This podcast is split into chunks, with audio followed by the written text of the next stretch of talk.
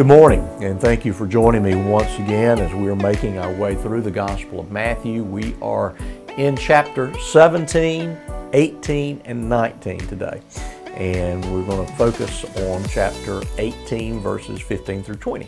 So if you've got a Bible and you can open it to Matthew 17, uh, we'll make some statements uh, to kind of summarize what's going on and then come to our, our focal text there in 1815 in just a moment. So, chapter 17 opens with uh, what is referred to as the Transfiguration.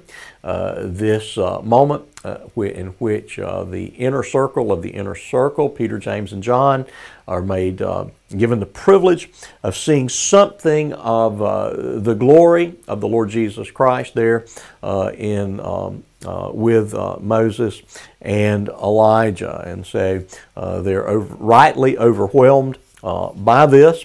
And then uh, at the conclusion of this episode, uh, Jesus continues to demonstrate that he is who they have believed him uh, to be. But he also uh, uh, includes this warning, this prophecy that he will go to Jerusalem and he will ultimately be crucified, but he will be raised from the dead.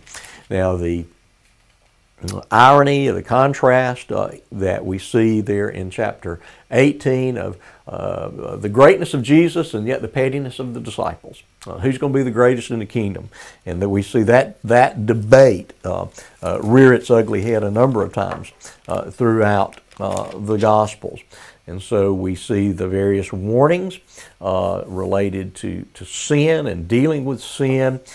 chapter 19 uh, this very pointed uh, discussion and instruction related to divorce. And then also in chapter 19, uh, this very difficult and challenging uh, interaction, dialogue with uh, the, the person we refer to as the rich young ruler, and how he seemed like the perfect candidate uh, for discipleship, and yet he leaves because he loves the things of the world. He loves his riches uh, more uh, than he loves even his own soul and is unwilling to part with these things to follow the Lord Jesus.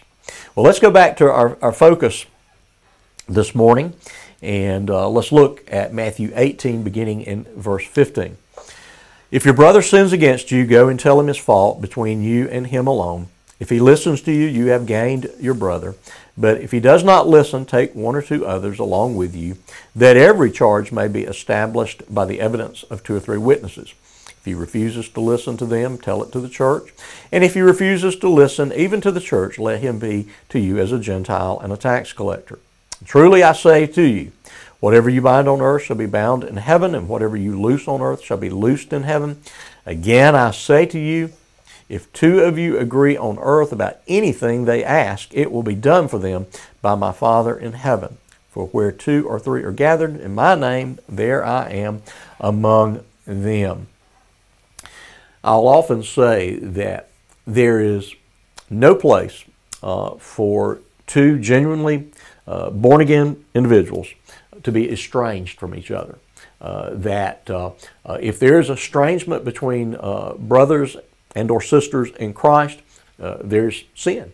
Somebody's sinning. Typically, both people are sinning, uh, but there, the Bible gives to us uh, both a private methodology uh, for bringing uh, reconciliation uh, to all those who call the name of Christ, and there's nothing that does more damage uh, to the cause of Christ than to see uh, believers uh, uh, in, in conflict, and particularly public conflict, in which everybody knows, well, here are these two people at this church or two people in the community that claim to be Christians, but they hate each other.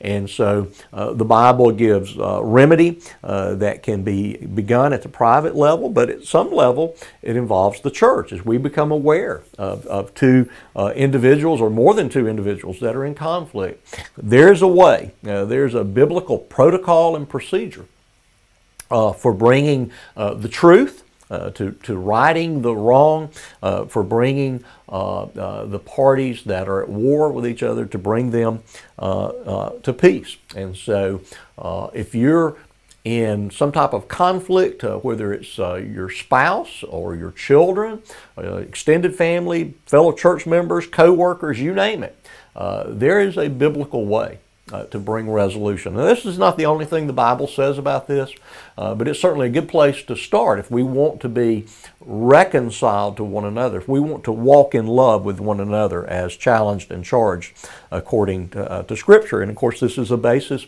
Uh, uh, this passage is the basis for what we speak of in terms of church discipline. That is, uh, a believer refuses to repent, or a professing believer refuses to repent. Uh, the Bible calls upon us to expose this individual, to charge and challenge this individual, and to call upon them to uh, repent, and they cannot remain uh, in good standing with the church uh, should they choose to continue uh, to live uh, in sin. And of course, there's a great promise here, too, of power in prayer. Uh, that as we're reconciled to one another and we walk in fellowship with one another and fellowship with God, uh, that we shall find success uh, in our uh, prayer life. And of course, uh, there's so great, there are great promises throughout the Bible pertaining to prayer. And so often we warn against this, not a, a blank check that God guarantees none of our spiritual checks will bounce uh, and then we can write any amount we want to. Uh, but it does tell us uh, that if we're rightly related to, to God and we pray according to His will, as revealed in Scripture, that He loves to answer our prayers. And so, uh, what a, a, great and practical word uh, to us that we do not have to live with hostility and bitterness toward one another, uh, that there is a way uh, for us uh, to know peace with God and peace with one another. And so I pray that this is a blessing to your day, and we'll look forward to seeing you once again uh, tomorrow.